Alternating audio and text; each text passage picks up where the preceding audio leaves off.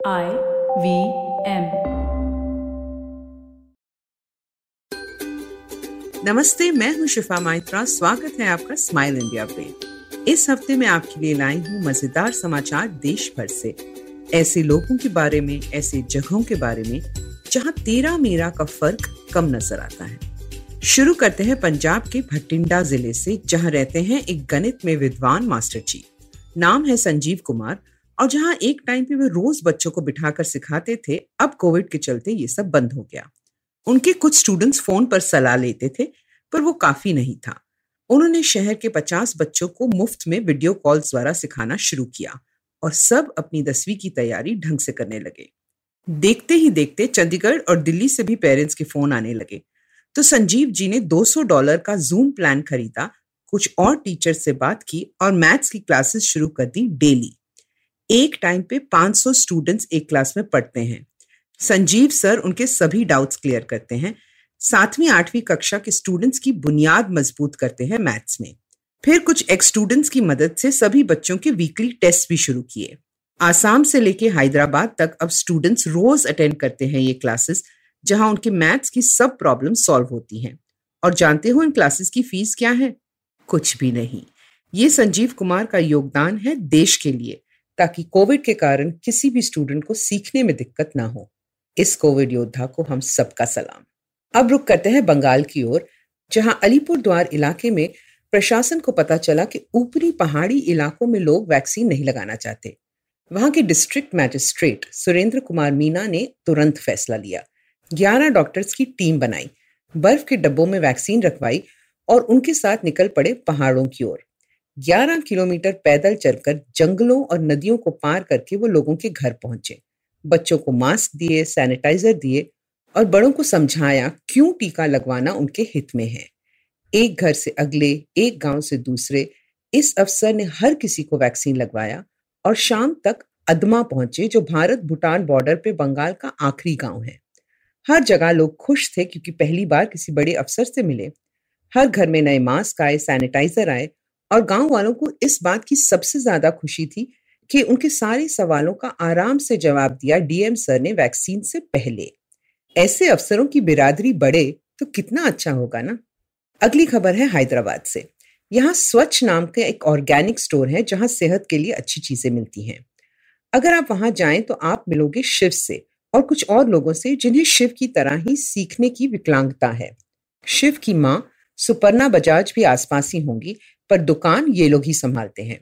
जब सुपर्णा को लगा कि शिव के लिए कुछ करना चाहिए, उसे कुछ सिखाना चाहिए ताकि वो आगे चल के अपना बिज़नेस कर पाए। ऐसे लोग सब कुछ कर पाते हैं, पर उन्हें वक्त थोड़ा ज़्यादा लगता है। तो उसने अपने बेटे के साथ साथ और भी विकलांग नौजवानों की हेल्प शुरू की। धीरे धीरे वो सीख गए सामान कैसे खरीदा जाता है बिलिंग कैसे होती है, क्योंकि कोई जल्दी नहीं थी, अपने दिमाग से नए तरीके सोच पाए और इन्हें खुद काम करके आत्मनिर्भरता का एहसास हुआ। ग्राहकों के साथ बात करना, सामान पैक करना, बिल बनाना, डिलीवरी करना सब इनकी ज़िम्मेदारी है। यहाँ पे शैलजा है जो अब तीन साल से इनके साथ काम करती है और उसके माता पिता को भी अब भरोसा हो गया है कि वो अपने गुजारे के लिए एक छोटा सा कारोबार चला पाएगी। शिव तो जैसे बदल ही गया जब से स्वच्छ के साथ जुड़ा। मैं इस माँ को सलाम करती हूँ जो बच्चों में आत्मविश्वास बढ़ाकर उन्हें सच में दुनिया के लिए तैयार कर रही हैं। अब ये दिलचस्प किस्सा सुनो केरला से। यहाँ किला मनूर ज़िले में रहते हैं रंजू आर एस जिन्हें हम सब की तरह जासूसी उपन्यास पढ़ने का बहुत शौक है। शर्लॉक होम्स तो उनके फेवरेट है और जब उनकी सारे नॉवेल्स खत्म हो गए तो खालीपन सा महसूस होने लगा। वैसे वो बस कंडक्टर हैं तो दिन भर व्यस्त रहते हैं और पढ़ने के शौकीन होने के कारण उन्हें लोगों में भी दिलचस्पी है। बाकी बस ड्राइवरों और कंडक्टरों को कहानियाँ सुनाते रहते थे। तो एक दिन किसी ने कहा, तुम खुद क्यों नहीं लिखते एक जासूसी उपन्यास? बात रंजू को भाग गई और शर्लॉक होम्स और उनके दोस्त वॉटसन के किरदार से प्रेरणा लेकर रंजू ने कहानियाँ लिखनी शुरू कर दी। अब जब भी वक्त मिलता, वो अपनी दुनिया में खो जाते और कुछ महीनों में पाँच रहस्य में कहानियाँ लिख डाली अपनी मातृभाषा मलयालम में। पब्लिशर्स के चक्कर काटने लगे और कंडक्टर रंजू की किताब फाइनली छप गई। बस डेपो पे सारे दोस्तों ने ली और वो हीरो बन गए। पढ़ने वालों को भी बहुत पसंद आई, अखबारों में अच्छे रिव्यूज़ आए और अब पब्लिशर ने दूसरे भाग की फरमाइश की है।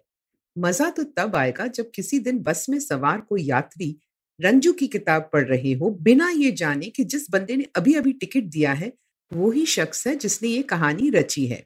बहुत मज़ा आता है। एक बार मैंने किसी को देखा किताब खरीदते हुए लखनऊ में, जिसमें मेरी कुछ कहानियाँ छपी थी। आज तक मुझे उस लड़की की शक्ल याद है। अब मुझे आज्ञा दीजिए, अगर आप इंडिया के बारे में और दिलचस्प बातें जानना चाहते हो तो फेसबुक पे मेरा पेज गुड न्यूज़ इंडियन ज़रूर देखें। मुझसे बात करना चाहें तो ट्विटर या इंस्टाग्राम पे शिफा माइत्रा है मेरा हैंडल। आई पे और मज़ेदार पॉडकास्ट सुनने के लिए आईवीएम का ऐप डाउनलोड करें या वेबसाइट पे जाएँ, या जहाँ भी आप पॉडकास्ट सुनते हो आईवीएम को खोजें। आईबीएम के सोशल मीडिया हैंडल्स फॉलो करें ट्विटर और इंस्टाग्राम पे। अगली बार तक अपना और अपनों का ध्यान रखिए। अब जब आप ये पॉडकास्ट सुन चुके हो तो अगर आप इसे अंग्रेज़ी में सुनना चाहते हैं तो वो भी मुमकिन है। स्माइल इंडिया हिंदी और अंग्रेज़ी दोनों में आता है तो अपने सर्कल में ये बात बताना ना भूलें।